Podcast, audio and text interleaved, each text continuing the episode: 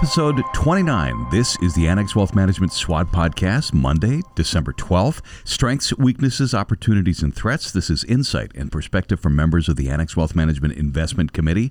In the studio today, Jason Cooper, research analyst. Welcome. Thank you. Todd Boyd is chief investment strategist at Annex Wealth Management. Welcome to you. Thanks. What you guys got this week? Really important CPI report on uh, tomorrow, actually. Expected to come in at 7.1%.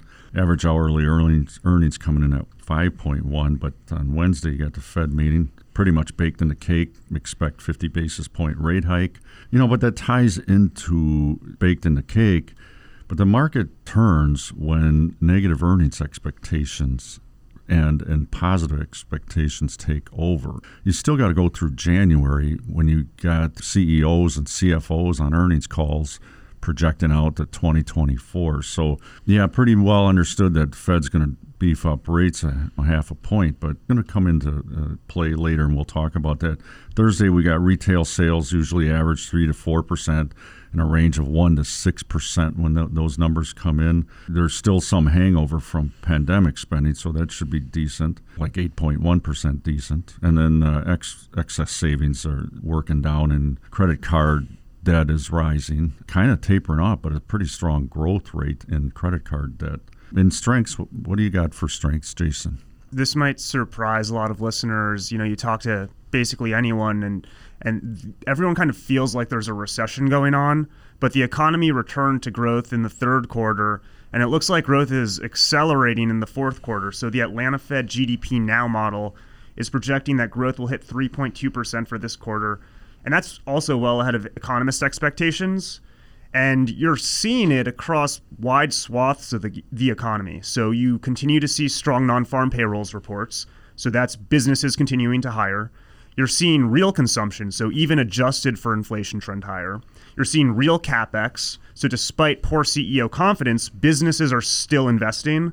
And then a lot of those supply chain bottlenecks are easing and have almost returned to what we saw pre-pandemic. So that's another source of strength. Right. And you know, we have a graph that we, you know, sketch out the future back in June where we did have GDP we you know re, if you recall in the early part of the year we went through this technical recession a two negative and, and that was really non-event and economically but the, the real deal was sketching out that future you know that have an idea and we had to GDP being positive in Q3, Q4, and then falling in 2023. And so far, that graph is pretty much right on. The market's rallied off a low. That's another strength. And, and yields on bonds came down. Benefits housing when lower rates. So mortgage rates peaked at 741. They're now 661. That helps.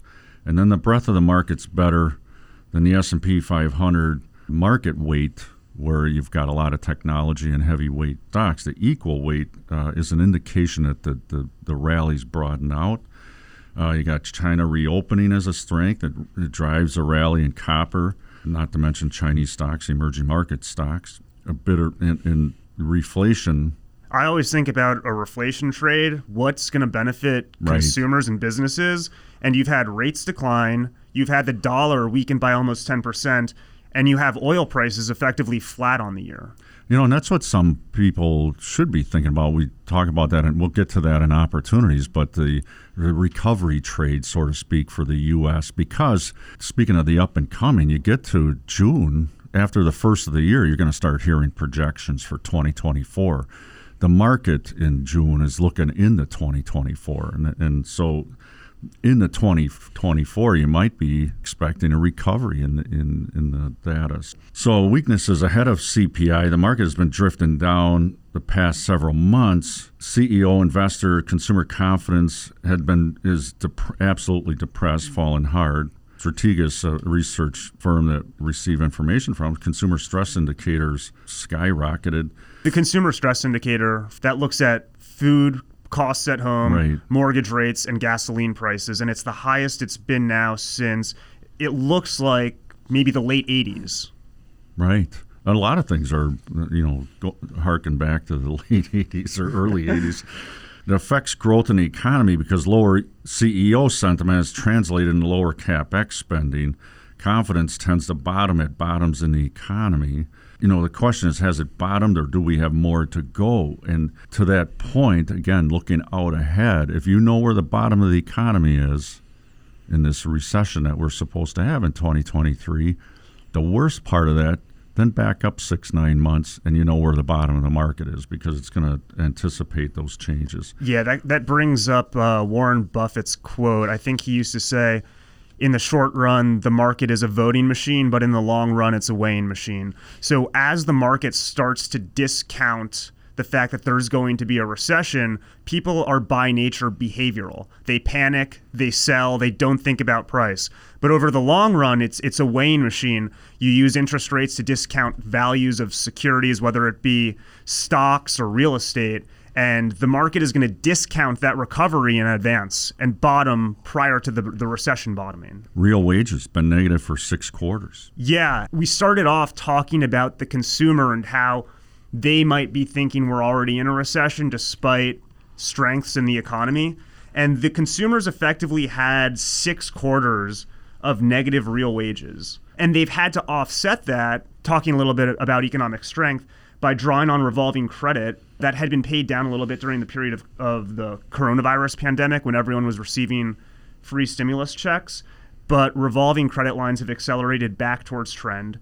The savings rate now, it's the lowest level since 1959, maybe before then, but that's as far back as the data goes. And then Jamie Dimon on his third quarter conference call, everyone talks about this cash cushion the consumer has, but he says their balance sheets are going to be whittled down by middle of 2023. And if you're in a position where you're eating into your savings, you're not really positioned well. Right. And it, it you know means consumer spending is going to weak. It'll be a drag on the economy. Before we get too depressed about the weaknesses, what about opportunities? You know, what I see, and I, I know we talk about it, but I got to tell you, the the opportunities. I wanted this in a strength, but it's a little too early to be a strength. But portfolio diversification. If I had a theme for this SWOT podcast, is portfolio diversification as a strength and an opportunity. You you listen to broadcasters and they talk about how bad the 60-40 portfolio is and I keep thinking, that's the last nine months. What about the next nine months? What about the next couple of years? And and the, and the crux of that is the bond part of that. That's the forty percent, sixty percent stocks, forty percent bonds, and you, so you've got what's that 40% going to do next year? I don't care about the last. I know what happened the last nine months. It's and then how bad the 60-40 is. That's an aberration. That happens every 20 years or the last significant decline we've had in both stock and bond markets, which is what people are seeing on their statements, that's an unusual situation. But if you got both markets down 15%, on stocks, 15% on bonds. What's the portfolio down on a 50 50 portfolio? Well, it's down 15%. But usually one's higher and one's lower, and your, portfolio's in between. I wouldn't count out that 60 40 portfolio. Right now, I think it's a strength and opportunity going forward, and that's coming from the higher risk adjusted returns, not higher absolute returns out of bonds, but higher risk adjusted returns you're going to get out of bonds. And it's not my opinion, it's the math of bonds.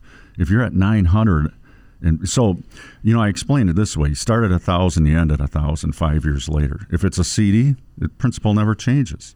But if it's a bond, there's no penalties or anything. The bond goes down to 900, up to 1100, down to 900, up to 1100, and it matures at a 1000.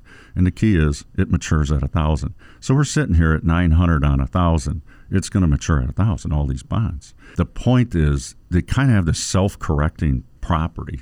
That's that 40% of the 60 40. What stocks do, well, that's the speculative part. You know, we can all guess what the market's going to do next year. But and, and speaking of next year, if if we do hit a recession, Treasury yields have re-rated significantly higher. So maybe you get the return of Treasuries acting as a risk-off asset. I mean, I think that's kind of right. what we're expecting going forward. And that what that means is you can besides the yield, at a minimum, you get the yield, which just happens to be four seven on treasuries, six percent on investment grade. But you might also get some capital gain, is what you're you're referring to as the, the risk off and people going to bonds, and you actually get some capital gain off of that. One thing you got inflation falling here that's beneficial to bonds, but we suspect it's not going to fall, obviously, down to two percent. Uh, there's going to be a sacrifice in there that the Fed has to make to switch off of this and hard landing and driving the economy deep into recession. They might have to settle for three, four percent inflation, which is positive for bonds. And we've been talking as a team about you know structural reasons for inflation to be higher. One of them being a lack of capex in areas like energy and other real assets. So think of commodities like copper, lithium, th- commodities that will effectively be important to the greenification of our energy sources. But then you also have aging demographics. So, uh, mm-hmm. contraction right now over the last couple of years of the size of the labor force. You have the shift from globalization to local production. These are structural forces that might prove to be inflationary. So maybe the Fed will have to reass- reassess whether a 2% target is appropriate or if in this environment they need to settle for something 3 right. to 4%. Exactly. And, and, then there are securities. So, speaking of opportunities, there are securities in that in, environment that would benefit. So, certain stocks that are, I would say, inflation beneficiaries. So, maybe some mm-hmm. of those energy stocks or copper producers. But also stocks that are capital light and, and uh, reasonably priced, so growth at a reasonable price stocks. And if the Fed does have to err on the side of easing, maybe that means a weaker dollar, and that could catalyze a recovery in international securities. That's a great point because what I, I would add to that is you know we've had dollar weakness in this last quarter. There's a difference between sort of this correction, a correction and a change in trend. Change in trend, you know, trends are higher highs, higher lows, or lower lows and lower highs. And in the trend, you have corrections and rallies. But what's the trend? Have we turned the corner into a weak dollar trend? Uh, in short term, you know, we had dollar weakness. We'll see how that plays out in the 2023 and 2024. We've got to move on to threats. Uh, what I'll just add is, in terms of threats, we've got weeks uh, retail sales going through to 2024, pulling GDP down. And th- we, that's a manifestation of if the consumer is in a weak position right. now and their balance sheet has a terminal rate towards the middle of next year, then they're going to have to sacrifice spending and try to build up savings or at least not dissave. Right, which or not consume or consume less. So, no capitulation by retail investors during this bear market like we've seen in 2000, 2002. That is why I wouldn't rule out a another down leg in this market. But we have a graph that we've used in it was in the July letter to clients, but in that graph showed two bear markets, and I've expanded that to to start talking about. I drew some dotted lines in there and said the market bottoms six nine months before the economy and all that. But the floor of the market in those graphs, in these natural recessions and bear markets, individual investor terms is like minus 25%. The, the actual percentages are on the graph. We might say, well, we see the S&P at 3250. Not a lot of people even know what the S&P is. But the point is, is that we're bouncing around at the bottom. So, which you know, if you pick up stocks in at the end of September, mid June, January, if the market retests the 3250, what difference does it make except you lost interest for that three months, six months? But the point is, you're increasing the weighting to, to stocks at that bottom and you're in it for a long haul anyway. Right. So the way to look at it probably is that we're bouncing around at the bottom. So uh, the rally in the market comes with some loosening financial conditions and um, change in those earnings estimates. I do want to point out that the threat is that earnings contraction, that we have negative earnings this year, but it's not unusual to have positive returns in the market in negative years. You got a table that's gone out in letters over the years that show that you have positive earnings years, strong earnings growth, 30%, you got a negative return in the market, or vice versa. And the reason is that the market's looking ahead into that next year or six, nine months, 12 months later. Even though right now the market is pricing in a nominal growth in earnings, or at least analysts are making that assessment, as the year plays out, analyst estimates tend to come down by 7%. And if they do next year, then you will have an earnings contraction. But to your point, it's what you own. So, can you lever the portfolio towards areas that are underpriced or undervalued? And then it's also a function of when is the market going to bottom? It's going to bottom ahead of that recession, anyways. So, what you need to do in this environment is maintain financial discipline and look to in my opinion, increase your exposure to equities, especially these Correct. ones that will benefit in the next recovery. Right, and that's you know that speaks to that graph that on you know astute investors, whether individual or professional, are looking to the other side of the of the bear market and how to make money in that market. Let's roll around the room and look at our headlines. What's our headline strength, guys? You got accelerating GDP growth in this quarter for now, and it's better than economists' expectations so far. Headline weakness, Crisis of sentiment and the consumer's ability to spend on a go forward basis. headline opportunity, Future returns of fixed income. and our headline threat. The economy deteriorating into a recession, but always bring that back to the opportunity, buy the panic and hold for the long term. Annex Wealth Management SWOT Podcast, episode 29. Jason Cooper, research analyst, thank you. Thank you. And Todd Boyd, chief investment strategist, thank you. Thanks, Danny. Annex Wealth Management LLC is a registered investment advisor. For more information about our firm, please visit annexwealth.com. The information in this podcast is for educational and entertainment purposes only and is subject to change without notice. The opinions expressed are those of the participants and don't necessarily reflect on those of Annex Wealth Management LLC. Information presented should not be construed as tax, legal, or investment advice, or a recommendation or a solicitation for the sale of any product or strategy. Listeners are encouraged to seek advice from qualified professionals to determine whether any information presented may be suitable for their specific situation. Investments involve risk. Neither Annex Wealth Management LLC nor its podcast participants shall be liable for losses resulting from decisions based on information or viewpoints presented on this podcast.